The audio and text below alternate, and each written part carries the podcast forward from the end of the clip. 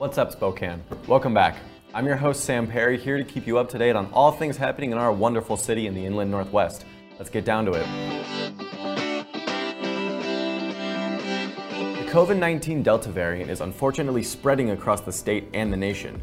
Currently, the Delta variant accounts for about 60% of all COVID cases in the country and about 40% of cases in Washington.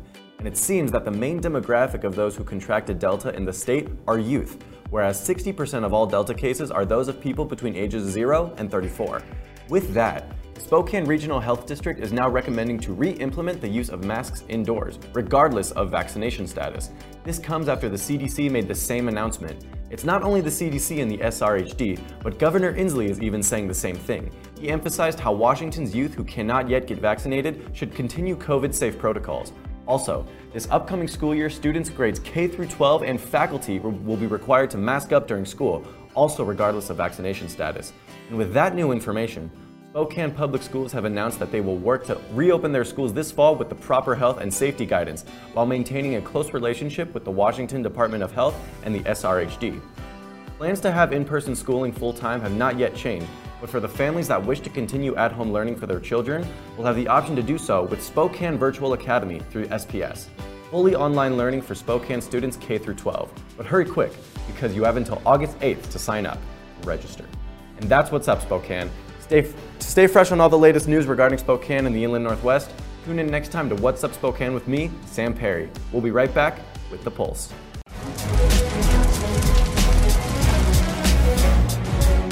This is Bloomsday in Spokane. We got about 40 firefighters and their friends and family handing out 40,000 cups of water as the day goes by.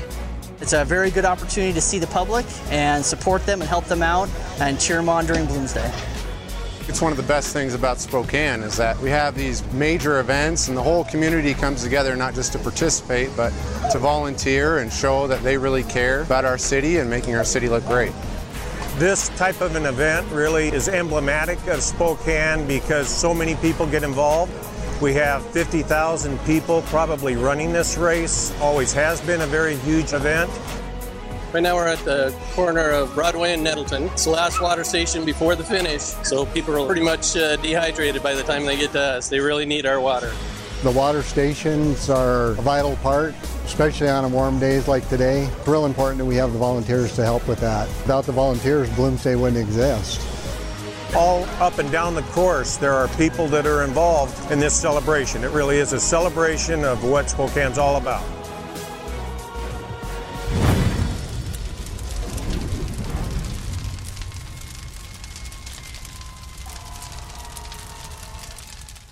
At Wendle, you are respected, you are valued, and we have an experience tailored to fit your lifestyle. I'm Nick.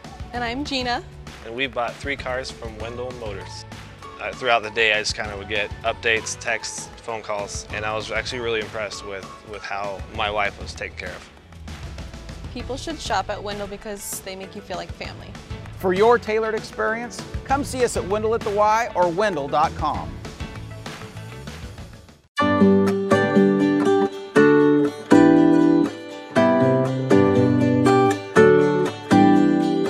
Welcome to Apex Plaza, Spokane's one stop cannabis destination. Apex Cannabis features thousands of economy, value, and luxury cannabis products. Canagear features hemp based CBD products, glass, goods, and gear. Stop by 1325 North Division to experience the Apex difference. This product has intoxicating effects and may be habit forming. Marijuana can impair concentration, coordination, and judgment. Do not operate a vehicle or machinery under the influence of this drug. There may be health risk associated with the consumption of this product. For use only by adults 21 and older, keep out of the reach of children. When building a home or considering a major remodel, who are you going to choose? The Spokane Home Builders Association is an organization that works to elevate professionalism in the residential construction industry.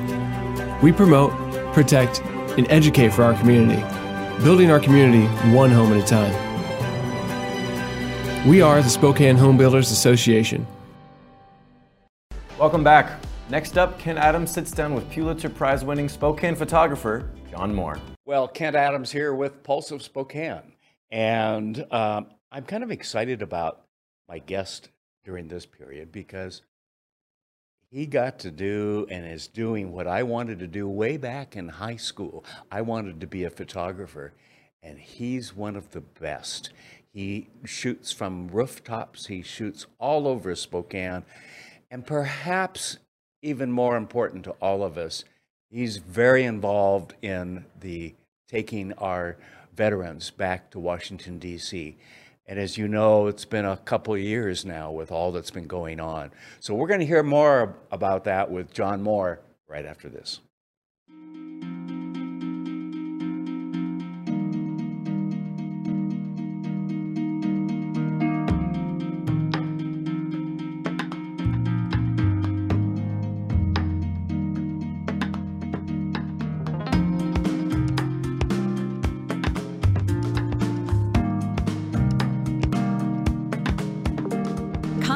Today to learn how PowerView automation makes everyday living effortless.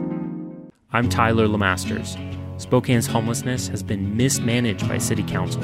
There is no compassion in failure. A fresh perspective is needed to address this issue.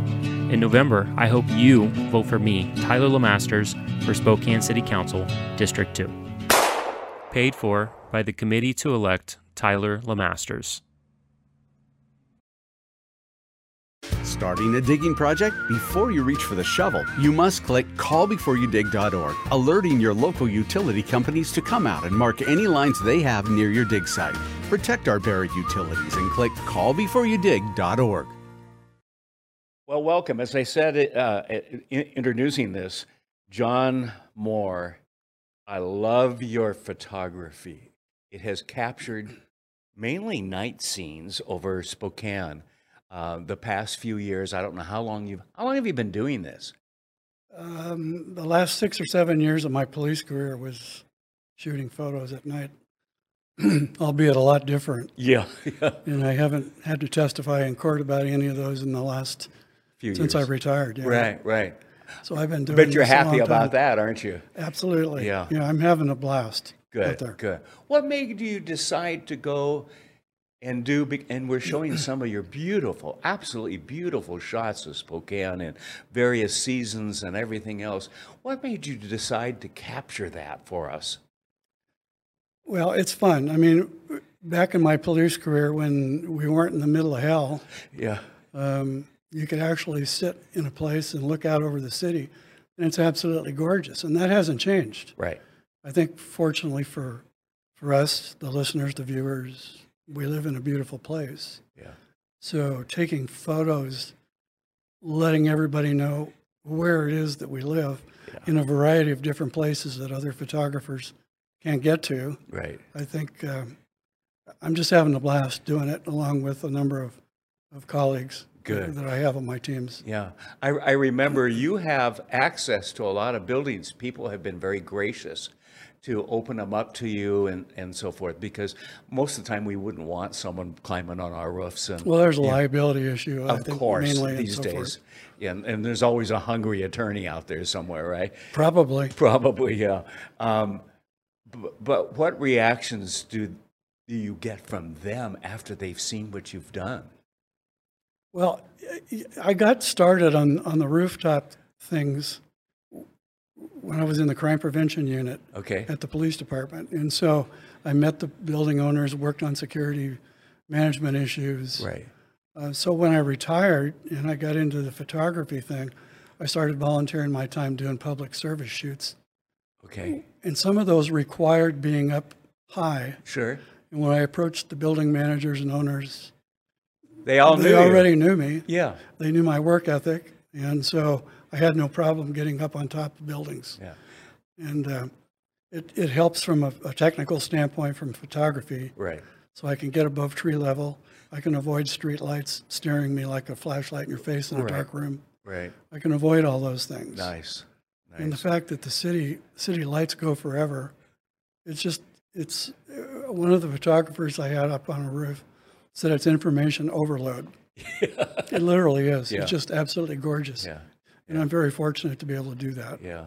And you just, I love going to your site and everything and seeing all those photos and, and we've used, with your permission, some of them when we were down- Absolutely. downtown at the old Chancery Yep. and, and, and so forth. And, and uh, in this beautiful old building that we're in now, which is the Holley Mason building, and you were saying a little bit before that you were up on the roof and lightning was coming. Yeah, I, I was shooting a project for the National Trust for Historic Preservation National Conference. And you do which a lot of that, don't you? Yeah, pretty much all the time. Yeah, it's and we have one ongoing now.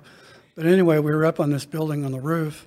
It was before we had the cell phones with the uh, lightning alerts, and so we saw the dark clouds coming in. I think there were I had three other people up on top with me. When the lightning started and the thunder started, it was time to get the heck off the roof. Yes, yes. So we got chased off your building, and and uh, Yeah. uh, this is a beautiful place that's changed since I've been here. Yes. again. We feel very fortunate. When you talk about lightning, my son and I were on a trip one time, and we actually met a lady that had- been hit by lightning twice. Now, how many times do we, you know, to get hit by lightning once is is next to being a miracle, if you will. I mean, it just doesn't Correct, happen. yeah. But twice, and, and my son and I looked at each other like, is she kidding? And she wasn't kidding, but it does happen.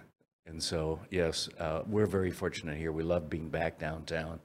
Um, we hope Love thi- downtown. We we hope things improve because there are some issues out there that that, that There need- always has been and probably will be. Yeah, To degrees, I think is what it is. Yeah, yeah. I think you're right. I think you're right. Um, what what's your fa- what what's your favorite shoot here in Spokane? You must Well, have one or two. Every shoot that we do is a favorite. um, I, all the, the elevation type shoots, I think, is one of the first ones, which was up on the clock tower. Okay. And uh, even working 12 hour shifts when I worked in uniform um, during Expo, I had never been inside the clock tower. Oh wow. And so I had been doing some projects for the Parks Foundation and City Parks. And so I got invited to go up and shoot Oh yeah. one night up on the clock tower. And uh, you have to wind the clock. Yes. You have to sign the wall. And so I did all that. And then I had 45 minutes to get as many shots as I could. Wow. That was a blast. Yes. That was a lot of fun. Yes. That would be, if, if I have to claim a favorite, that would be it. and a very unique one. I mean, because Very. we all see it. It's our symbol. That and the the the the teepee, the with the lights now and all of that, a symbol of Spokane and downtown Spokane. Oh, yeah, yeah. And so few of us ever get to do what you did. So you preserved it in on film or digital. Uh, Digital, yeah, yeah. Um, the last camera, really good camera I had, had film. So does that tell you how long ago? Well, you know, the last years that I was at the Spokane PD doing the photography of crime scenes and fatal collisions and so forth, that's, it was all film. Yeah. And when I think of the difference between the digital age and back when I was shooting uh, with the Canon film cameras, uh, what a change. Yes. Yes. Yes. Much more enjoyable. And as I said before, I don't have to raise my right hand and have a judge sitting next to my right and for all the stuff that we're doing now. Yeah, nice, nice. Okay, let's talk about what I know is also important to you, and that's taking veterans back to Washington, D.C. Honor flight. Honor flight, yes. And uh, first of all, thank you for doing that because you've been involved and so forth. You also take and send other photographers, right? I, I try, we're, we're chartering aircraft now. As Okay. I think the last time you and I talked, we were doing commercial flights Yes. where we could only take a limited number of veterans. Ah, okay. Well, now we have our own plane, charter our own aircraft Oh. where we can put a lot more people on there. Yes. Uh, we can do fewer flights. Instead Okay. of doing five a year, we can do two. Although I think in the f- next year, we're going to try to start our spring flight in Spring. April. Okay. Depending, COVID Yeah. depending, I suppose. Um, but we'd like to try to do three next year, three Okay. charters All right. so we can get more people back there. But for a year and a half or so, COVID pretty much canceled everything. Right, right. So the- the photographers were frustrated, the veterans couldn't fly. Yes. And in that period of time, we've lost some of those veterans that we could have taken. Yeah. And that's a shame every time we do it. And you mentioned before we started here that you're seeing a lot more of not just World War II veterans, but from other wars too. Where is it going now? Well, the, the- the majority of the people that are on our aircraft or will be on our aircraft, if, uh, assuming we can start in spring Right. with our yearly flight schedules again, uh, Korean War veterans. Ah, okay. Uh, We'd like to target our Korean War veterans before it's too late to get them on the plane. Yeah. But the bulk of, of the people that are flying with us are Vietnam veterans. Okay. And uh, I, I mean, it's just a, a wonderful thing to see those veterans. Um, I, you know, I'm an Air Force veteran. I grew up in an Air Force family, so maybe it, it, it kind of makes sense that I'm a part of something related to veterans. Yes. Yes. So, well, we my son was it. in the Air Force, so Yeah. yes. Yeah. Yeah, and so I, I think that, that having done all these veterans that we've flown since we started in 2010, Yes. um, it's as much fun, if not more fun, for my photography team. Yes. I'll take two of my photographers, put them on the plane so that they can catch the DC part of it. Yes. And then we put together um, the entire program, the entire, from the time they get to the airport Yes. in the morning for departure until they leave the airport after arrival. Uh, my photographers will be catching all that. And we put that together into a DVD, uh, simple like I have here. Yeah. And the families get it, the veterans get it, and it's a forever thing. When, Yeah, if the veteran passes, the family still The has family trip. has a memory that was good for their dad or grandpa or whatever it may be. Or all of the above. I love that. I absolutely I do love too. that. Yeah, it, it's yeah. Um, I was thinking back yesterday on my dad, who passed away years ago, twenty some years ago, but it was his birthday, and you go back and you look at pictures and so forth.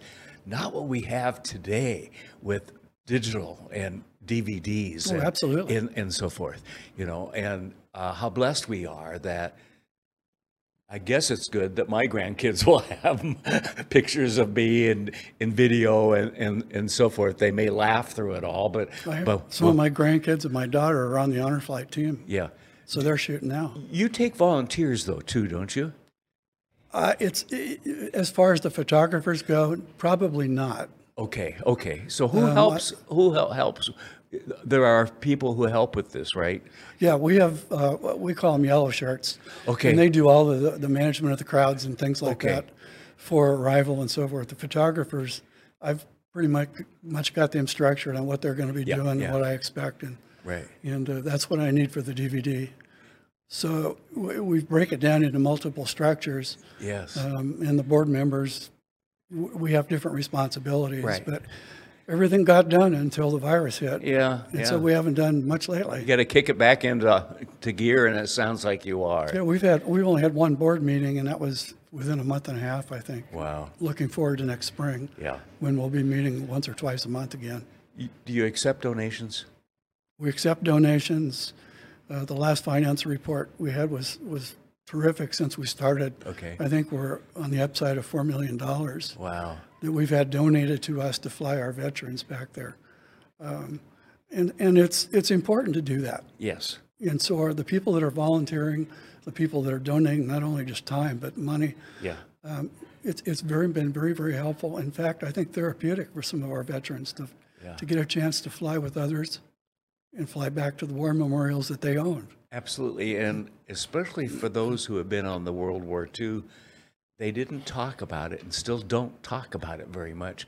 My guess is when they're there with their brothers, they talk about it and yeah, feel my, more my, comfortable. uh, sh- my wife Cheryl, her, her father was uh, on the USS Nevada in World War II, and and I don't know how many battle stars that that that, that ship got, but it- it was amazing when he went back on on honor flight back Right. there, and for the rest of his life, he passed away a year just over a year ago, um, as as many of our other veterans. Right. But every time he got a chance, he'd ask me if I could fly him back there again. wow, Like, I couldn't do it, but Right. you know, he knew it. that meant something to him. It, it- you know, what it means that it, it's it's that important to every veteran. It's so for those of us on the board, it's important to get them back there. Yes. Uh, for the photographers that do all the documentation, it's important to do it Yes. right. For the volunteers that work, uh, uh, we couldn't do this without volunteers. No, no. So, uh, in, in terms of, w- we do take volunteers, but I don't take volunteers. Okay. for, for my photographers. I want technical people, and, Oh, and so I'd have to review Right. what they do and, and so forth. Sure. Where can people get information on donating funds and things like that? Inland Northwest Honor Flight.com Okay, very simple. or on Facebook. On Facebook. Yep. Welcome In- to today, right? Yeah, Yeah. It's, it's, we have uh, presences on both. Okay. Uh, donations can come in, and, and they continue to, even though we haven't flown Right. for a year and a half. I mean, everybody's been in the same boat. th- th- For those of us everything. on- yeah, everybody because of the COVID thing. So hopefully in, in spring, we'll be beyond the bulk of this, and we can actually go to the places that we intend on taking our veterans to. Good. John, thank you to you and uh, the Inland Northwest Honor Flight, the volunteers, the board members. Uh, this is a special thing you're all doing, okay? We need to honor those who have stepped up and served our country. Agree totally. And, and uh, especially to those who gave it all, but those that are here, and we're in a time situation that it's moving fast, and we, we, I hope and pray that we're back to in the springtime where you can At take, least semi-normal by, Yeah. by then. Yeah. And we can get our people back there. Absolutely. Keep us informed, okay? Will do. All right. The website again is inlandnorthwesthonorflight.com. okay, and on Facebook. On Facebook, Inland Northwest. right. I urge you. This is a, something that we really like to support around here, and I hope you will too. Thanks for watching the Pulse of Spokane, everybody. Have a good day. The economy is getting stronger. Banks are lending again and interest rates are at historic lows. Now is a great time to buy your dream home. The caring and knowledgeable professionals at Homes for You have been helping people just like you for over 20 years. They take the time to listen to what you want and will help you find just the right home in Washington or Idaho. Real estate is what we do at Homes for You, 928-5782 or visit online at homes, the number 4, uspokane.com. This is River Ridge Frame Shop called Frame It Today, where we can take your art, customize it, and get it ready to hang on the wall.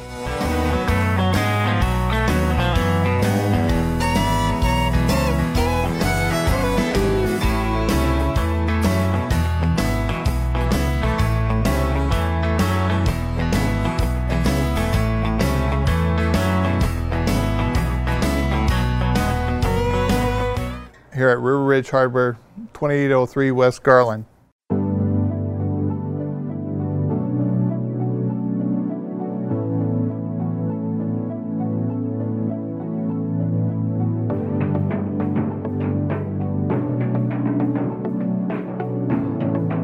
The world has changed a lot in 50 years, and Kiemle Hagood has changed with it. We still provide our customers with the highest level of service, whether it's financing, construction management, property management and maintenance, leasing, or sales. Our team is here to help you make the best decisions with your real estate.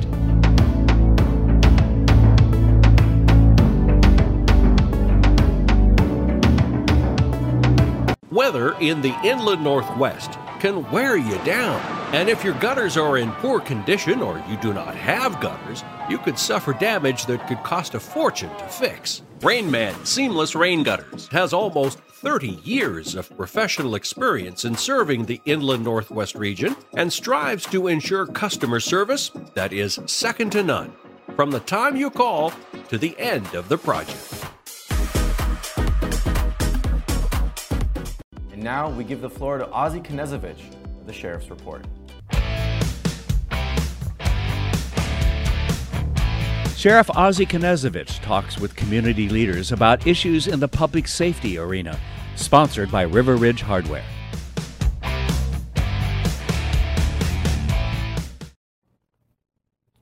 This is Sheriff Ozzy Knezovich with the Sheriff's Report. Today in studio with me we have Jonathan Bingle, and Jonathan's running for Spokane City Council. So with that in mind, I'm going to turn it over to Jonathan to do a quick introduction. Uh, tell us which position you're actually Yeah. running for, and the ultimate question is why. Right. Um, well, my name is Jonathan Bingle. I'm running for City Council position, uh, District 1, Position 2. Uh, Michael Cathcart sits in Position 1 right now. Kate Burke sits in Position 2. And so I'm running for Kate Burke's seat. Um, and uh, I'm running because um, like many people that I've spoken to, uh, we're just frustrated by the direction that this city council is going. We see very much, uh, you know, heavy influences from the bigger cities in Washington, and we see the policies that are being passed in bigger cities like Seattle being, uh, you know, starting to find their way into um, into Spokane. And being somebody who very deeply loves this area and wants to see it continue along the right path, um, you know, that compelled me to run to fight for, um, you know, conservative values and uh, to fight for the city of Spokane without allowing um, other cities' policies and ideologies to uh, to taint and to uh, pervert the, the city of Spokane. So uh, that's one of the big reasons why I'm running. You know, you're kind in your introduction there because um, I'm not. Yeah. I see what's going on, and people may not realize I'm actually a citizen of the city of Spokane. I live in the city of Spokane. Yeah. And some of the things I see and some of the things I, I hear them do um, really worries me because I know the jeopardy that it puts the citizens of the city.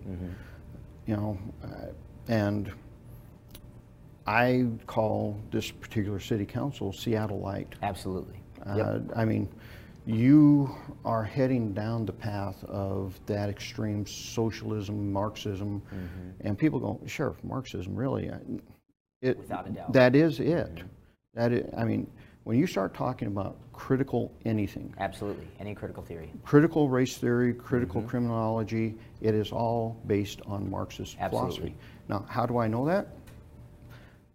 After working uh, for my master's, getting my master's, I had to study, had read all kinds of books, and the books actually state that. I mean, they don't hide it in your college Mm-hmm. curricula. As a matter of fact, it is taught at the college curricula level. Yes. So I'm, I'm not being, you know, that extreme idealist. No. no, I'm just being a realist, man. This is what's coming. Mm-hmm. Wake up, or you're going to have that Marxist philosophy. Mm-hmm. So, with that in mind, when you're talking about that philosophy Yeah. versus what your vision would be, let's hit the the, the ground running, if you Yeah. will.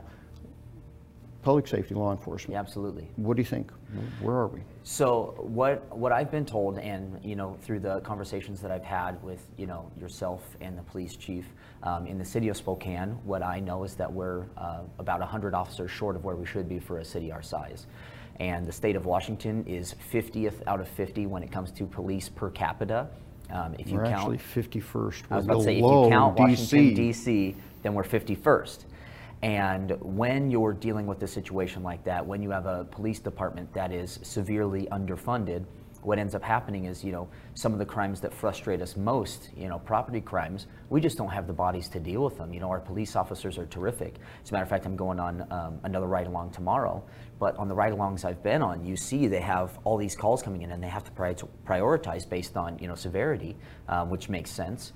Um, but if we had the officers, if we had the staff um, available, you know, then we could actually start to see, I think, a significant decrease in crime because we would have the ability to actually go and, and punish and, uh, and um, take care of criminals. So um, I want to very much push for uh, the proper funding of our police force to get it to the, um, to the level that it needs to be to where Spokane can be, um, you know, our families and our neighborhoods can be as safe as possible.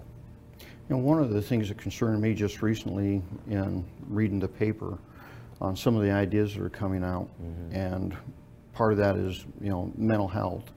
And rather than give SPD kudos for the work that they've been Right. doing in that arena, the city council once again wants to strip them of their abilities, mm-hmm. which means the behavioral health units, which have been working very, very well, police officer and frontier behavioral, Yep. mental health specialist teamed up in a patrol car. They go out and respond. We've cut many people from having to go to jail, mm-hmm. from going to the emergency room, getting the proper health right then and there. They want to cut that. Mm-hmm. And basically, they found a way to defund the police department. Without a doubt. In that the initiative they passed, I believe it was in 2019, which they passed in order to get more police officers, they now want to strip that money and put more money into behavioral health Yep. folks that will go out with EMS mm-hmm. to deal with these things, and the EMS folks are- and behavioral health folks are going, um, wait a minute, you realize what we're going to? Right. So that's, those are the type of things that worry me about, um, you know, electing people to the city council. What's your thoughts? Are, uh, you know, though, are, are you willing to step up and, and stand against these basically behind the scene defund efforts? Absolutely. So, um, my wife and I, we had um, last year we, we own an events and entertainment business, and the government's response to the pandemic shut our business and our industry down. Um, you know, even now it is it is I mean it's recovering, but incredibly slowly. And uh, we had a real moment there in time where it was like, is this where we want our future to be? Because Spokane has always been my home. I love this city more than anything. And um, we had a real time where we had to think about it. And I don't know what it was, but something rose up inside of me. And it's just, I refuse to cede this territory, physically or intellectually, to people who hate the United States, who hate what it stands for, who hate those who enforce the laws of, of the land. And uh, I refuse to cede that territory. And that same passion and energy and fire and that fight, um, I, I'm very much looking forward to bringing because it's a noble fight that needs to be fought. And if people don't rise up and fight it, then what we're going to find is we're going to find a situation where many people just say, okay, this isn't what I recognize anymore, I'm out. And I refuse to be one of those people who, who you know, is, is the flight. I'm going to be the fight. Well, and amazingly enough, you have all these people leaving mm-hmm. the Seattle area, the King mm-hmm. County area. Yep. They're coming here, and I've actually talked to those folks over the last six, seven, eight years mm-hmm. that we've started seeing that slow erosion out of the Seattle, King County area into other parts of the state of Washington. And in my discussions with them, they, they always complain about what happened there and, you know, how bad it was. And then they start talking about the politics. And I'm like, okay, you just said how bad it was. Right. Why are you still electing Yep. the same type of people? And you're thinking about voting for those same type of people here. Mm-hmm. Uh, do me one favor. Don't bring what you ran away Yep. from here. Don't Seattle our And that- Spokane. That seems to click with them and gives them a, a takes them back a little, and they go, "You're right. Mm-hmm. Why we cannot continue to say we don't like what happened, but continue to elect Right. those simply because of a letter." Totally. And I'm I'm amazed at that mentality. Yep. Homelessness. Mm-hmm. What do you want to do? Yeah, so typically when we talk about homelessness, the, the people who are frustrated with, with the homeless, they're typically talking about the chronically homeless, the vagrants, uh, the shelter resistant homeless. Um, and that's really what I want to focus in on. Because those who are temporarily homeless, bad bill knocked them out. You know, we're a generous community. We want to see you get back on your feet. But when it comes to you know vagrants and the chronically homeless who do tend to have overwhelming addiction issues or mental health issues, the thing is that the real tragedy of the situation is that in the United States, and particularly on the West Coast, by the way, Washington, Oregon, and California uh, comprise 61% of the nation's homeless population are in our three states. And I think that's because we have really bad policies. Um, and the problem is, is that we're treating a human problem like it's a housing problem. And being generous people, we continue to throw money at it. But the problem is, is that in government, there's a pretty basic axiom. Anything you want to get rid of, you tax. Anything you want to promote, you subsidize. And by throwing more and more and more and more money at homelessness, what we've done is we've inadvertently created an industry of homelessness where we continue to fund providers who, with very good intentions, are contributing to a problem. And so, what we need to do as a city is we need to decrease our funding for, um, for homeless providers uh, because we're just continuing to, um, uh, to enable folks who really um, housing isn't their issue. The addiction and the mental illness are the issue. And those are the things that we need to be focusing on. Those are the things that we need to be seeing progress on um, in individuals to continue to um, help them get to restoration, to help them get to the healing from their brokenness. And that's the philosophy I want to bring is, uh, you know, if you need help, we want to help you. There is a plan that you must follow. There is something that you must contribute back to the city of Spokane because it's unfair for you to just take from the city of Spokane without contributing anything back. Very rarely do you hear that that line of thinking Mm-hmm. expressed openly in this uh, discussion. Mm-hmm. The people that, you know, at least one of your opponents Mm-hmm. that you're running against um, is on the exact opposite of that. Mm-hmm. And, you know, I've, I've listened to the pa- council Mm-hmm. president, Mr. Beggs, talk about homelessness and how it's a, a housing issue. It's a an affordable housing issue. Right. Sorry. I hate to tell you this, Yep. but this is not economic driven. Correct. Because if it was, we could actually help. Because Mhm. most people that end up homeless due to economic situations want out. Yep. They don't want to stay in that, that environment. Mm-hmm. You are 100% spot on when you say that they're shelter resistant, meaning they don't want to live in shelters. Right. They want they want to live out on the street, and you know our our own media has, you know, countered that narrative, going, "Oh no, we've done we've talked." You, you who who have you talked to? Right.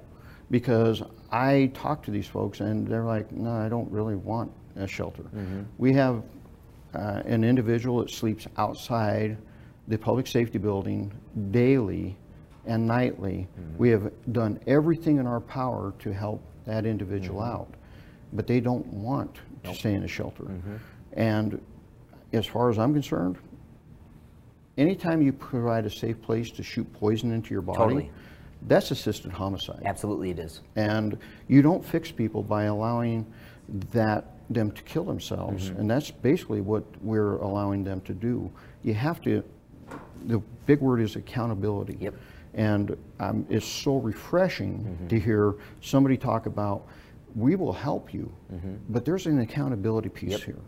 Uh, UGM Mhm. does a great job in standard. that arena. Yes. Absolutely. So law enforcement, Mm-hmm. we have the homeless issue. Then I'm going to talk about another big one, Yes. and that's the mental health issue. Yes. What's your thoughts on the mental health crisis that Spokane really is dealing with, but no one likes to talk about? And quite frankly, no one's really providing the funding to fix that issue. Uh, yeah, we do have a mental health crisis, and I think I, I think it really does stem from um, a lot of the uh, curriculum in schools. Quite honestly, I think the way that students are being taught, um, I think it's um, it's a really perverse ideology in many ways that that um, you know particularly to um, certain individuals when they tell them that you know you can't succeed in America. Uh, you know the, the you know the, the country that you live in is incredibly racist. It's never been good. It's never actually helped anybody in the world. Uh, we're giving these people a, a crisis of identity and it's no wonder that we're, we're dealing with you know mental health issues um, more than what we've seen in the past. Um, and it's because you know again when you when you are telling somebody that that they're bad you know their country is bad their family is bad this is bad it's no wonder when somebody says okay well where do I belong? Why do I exist? Um, it's, it's no wonder that these, these issues actually happen. Um, and so um, that's why I'm, I'm thankful for uh, people like Kata Dean and Daryl Geffken who are running for uh, school board because we need some significant changes in our, in our curriculum. We need some significant changes in the direction of, um, um, of our public schools because public schools play an important role in our, in our city. And I think over the last uh, you know, year and a half, I think the, um, the way that we didn't allow children to go back to schools when we knew that children were going to be safe. There were there were much better solutions than not allowing children to be back in in schools. I think uh, you know continuing to. I think that's been a major contributing factor to mental health, and so I'm excited for people who are rising up in those arenas as well to help, you know, correct that ship, to help, you know, right, um, right where that's going, because I think that's going to play some some big dividends in the future generations uh, when it comes to, to mental health. So. The concept mm-hmm. that really drives a lot of the, the mental health issues mm-hmm. at the severe level mm-hmm. is a concept called least restrictive alternative. And the state, and quite frankly, even at the national level, the, uh, extremely at the state level, they have defunded mental health. Um, the Western state, Eastern state, Yep. Uh, in, in pretty much crisis because of what's going on. Mm-hmm. And least restrictive alternative means no one should be institutionalized. Mm-hmm. They should be released into the community, Mhm. into halfway houses. But Jonathan, when they fell at the mental ha- at the halfway Mm-hmm. houses, they're not going back to the institution. Where they end up on the street. Yep. So the the problem that relays is it totally is going to impact your budget on the Oh, city yeah. council. What's the message for the state that you would like to give the state in reference to, you know, you cannot continue to dump severely mentally ill individuals who Mhm. truly, their only true safety net is institutionalized. Uh, and people want to say that that's a, a, an evil word. No, it's not. I mean, that's how they get help. That's how they get the treatment. That's how they get better. Yeah. What's your message to these politicians that just want to, you know, drop it at the local level and walk away? Yeah. So again, I would say let's look at you know our our uh, mentally ill population, and again we know that um, you know a good portion of the uh, chronically homeless are mentally ill, and we can ask ourselves this question right here: Is this what we want for for that group of folks? Is this what we want? If not, then we've got to do something different. And I think it does come down to funding those programs to make sure that we are able to um, to take care of them in the best way possible. Right. Yeah. When we also take a, a look at Spokane, Mm-hmm. roads always come Yes. into the major discussion. Mhm. Uh, I've never lived in a community that is so hyperly focused on, on roads, roadways. What's your plan for sustainability? Mhm. Because this area is growing. Mm-hmm. And we, I've always looked at Spokane as a diamond in the rough. Yeah. And if Spokane ever truly figured out its its identity, Mhm. there'd be no stopping this thing from being one of the, you know, powerhouses economically Totally. within the state of, of Washington. Absolutely. Um, yeah, we're always hampered by the east side or the west side because they make doing business very, very hard in this area Yeah. in the state. So, your thoughts on the sustainability of growth and, and how we maintain the infrastructure? And I want to throw one caveat in. Sure. If you're going to bring more people in, Yeah. And you're going to bring more businesses in and more development, Mm-hmm. why is there never a strategic planning for your public safety to go along with Right. that growth? Right. So we do have some pretty incredible growth that's happening right now. I think that um, one of our biggest issues when it comes to the growth is the amount of housing that we have. Right now, we're, I mean, in 2017, we were 32,000 housing units short. Um, and so for us to, I think, be able to fund and establish um, really solid budgets for infrastructure, I think we need to get housing built because then we can widen the tax base as opposed to a few paying a lot. We can have a much broader tax base paying property taxes, funding things that are going to be able to take care of the roads. We also have a pretty unique situation right now in that the, um, the city is receiving $84 million in American Rescue Plan funds. These are dollars that should not be used for programs that have a yearly budget. These are one-time dollars. We should use them on things that um, that haven't been done in the past. And specifically, we have the ability with $84 million in the Northeast. We have 61 miles of unpaved roads. Okay, we have $84 million that we can use to pave some of the roads, to widen, you know, certain sections of the freeway, whatever we need to do to make it to where traffic flows um, much better. Because, um, well, and I think again one of the reasons why we're having increased strain on our on our roads is because by not allowing housing to be built here, what's happening is people are building in Post Falls. Now, many of those people, or Liberty Lake, or the Valley, or Airway Heights, or you know Deer Park, they're building around instead of building in Spokane. Many of these people still work in Spokane, and so we're having huge, uh, you know, commuters, or uh, you know, a great amount of commuters coming from other parts of the area to work in the city, um, and it's no wonder that we're seeing increased strain on our infrastructure. So I think that by building housing in the city of Spokane, we can significantly reduce traffic numbers, um, which also helps to significantly reduce the amount of carbon that these vehicles are emitting into the into the environment to uh, you know help us to do as much as we can as, as human beings to reduce our, our carbon footprint. Um, I think housing is a big deal. I think the money that's coming in um, from the American Rescue Plan are dollars that we should be spending on on the infrastructure. All right. We've talked about the homeless. Mm-hmm. We've talked about the mental health issues, mm-hmm. economic mm-hmm. aspects, law enforcement. And I want to hit you with the, the issue that I've faced for the last 16 years. Yes. When are we going to do something about a broken criminal justice system? And the reason part of that uh, system is broken is you have a broken jail. Totally. So what what is your thoughts on how do we how do we finally break this logjam and build a system because there are people out there, people that you're running against, Mhm. people that have are in power at the city, have this concept of well, they just want to build a new jail. And that's never been the concept. It's been the concept of building a new system. Right. So what's your thoughts? How do we get there? How do we break this logjam? Mhm. Um, well, you know, one of my favorite expressions that's come out over the last, uh, you know, year and a half is listening to the experts. And uh, I'm surprised that when it comes to criminal justice, that we have a city council that doesn't listen to the experts. Um, and so that's where I would start is, is again by taking input from the people who are actually doing the work of criminal justice. And you know, there's there's a lot of people involved in that. Yourself, obviously, Police Chief Meidl, uh, you know, many from the courts um, systems. Um, we can take and have those conversations and then actually put into a plan that's going to be good for the city of Spokane and, and for Spokane County and for the region, uh, because we know that right now, um, particularly with jail, we know that the jail is, is too small for, for the area that we have. Uh, you know, it was small when it was built. You know, it's it continues to be small, and as the population grows, um, if we want to get serious about um, you know taking a hard stance against crime and not allowing um, uh, criminals to, to reign in the city, then we have to have the ability to actually enforce the laws.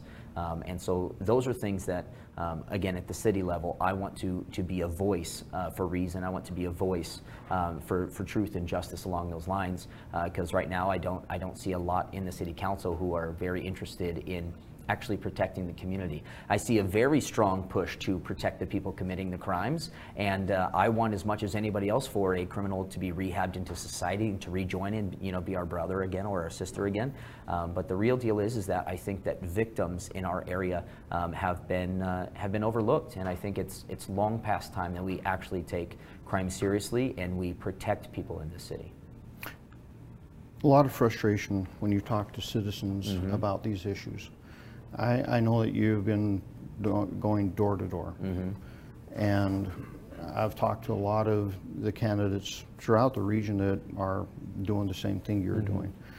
It- The overarching th- theme seems to be major concern about law and order. Yep. Crime. Yep. Uh, And you have a city council that actually supported, if not helped sponsor some very bad legislation that Yeah. has come down. Yep. And we are now reaping the rewards of Mhm. uh, in reference to law enforcement. We have about three minutes left. Yeah. What do you think about how you are going to deal with the legislature on these issues? And then wrap up with your final thoughts and more importantly, how these folks get a hold of you Yes. to help you with your campaign. Yeah. So I, we've already dealt with this. So um, we um, at um, at our church building, uh, you know, we had um, some people that were um, um, that we didn't want on the property, and unfortunately, after the state law came in, you know, we we emailed um, uh, with with an officer, and they, you know, basically said, we know this sucks but based on this legislation, we cannot help you, was kind of it. And anytime you have police telling citizens when they fear for their safety, when they are, uh, you know, potentially in danger, sorry, you're on your own, I think we have a really big problem. And so we're going to do everything that we can. I'm going to do everything that I can at the city level to uh, refute and rebuke that state legislation to try and make it to where our citizens will actually feel um, and believe that they're safe in the community. Um, with that being said, again, my name is Jonathan Bingle. I'm running for City Council uh, in District 1, which is the Northeast. Um, you know, the election is on August 3rd. If you haven't filled out your ballot, I hope you vote for me. Um, you can check me out at jonathanbingle.com. Um, and if you have any questions, give us a call, send us an email. All of the information is on there. Um, I see all of those inquiries, and I would love to get back to you. Uh, thank you for your time. Thank you, Sheriff, for having me on. I really appreciate it, and uh, it's been a pleasure. Well, thank you for coming on. And folks, I'm going to tag into what Jonathan just said. Primary is coming up. here's the sad part of what's happened with, to America. You all stopped voting in the primaries. Mm-hmm.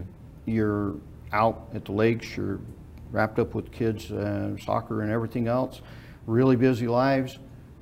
And if you want to know why you have lost control of your government to the extremes on both the left and the right, it's because you have forgotten that you have to vote in the primary. Mm. The extremes plan that. They come out in mass in the primary. You need to start voting in the primary to counter the extremes, elect good people mm-hmm. who have your interest in, in line, mm-hmm. not the extreme agendas and dogma of parties, but the care of the people, doing the people's business. We forget we are the government. There's mm-hmm. not this thing called government. In America, it's we are the government. That's and right. you need to start taking your government back. Yes. And you do that in the primary. Mm-hmm. This is Sheriff Ozzie Knezovich with the Sheriff's Report. Have a good day. Thank you. This is River Ridge Frame Shop called Frame It Today, where we can take your art, customize it, and get it ready to hang on the wall.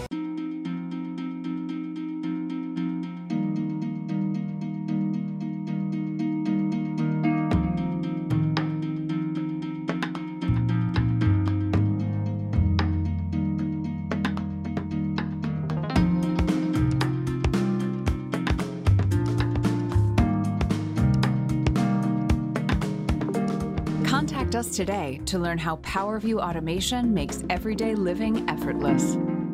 I'm Tyler Lemasters. Spokane's homelessness has been mismanaged by City Council. There is no compassion in failure. A fresh perspective is needed to address this issue. In November, I hope you vote for me, Tyler Lemasters, for Spokane City Council, District 2. Paid for by the committee to elect Tyler Lemasters.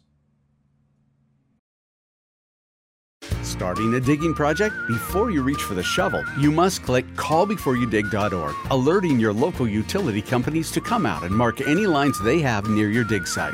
Protect our buried utilities and click callbeforeyoudig.org. Thank you all for tuning in to week two of Spokane Talks new Pulse program. We hope to see you next time for more news and conversation. I'm Sam Perry. Stay frosty.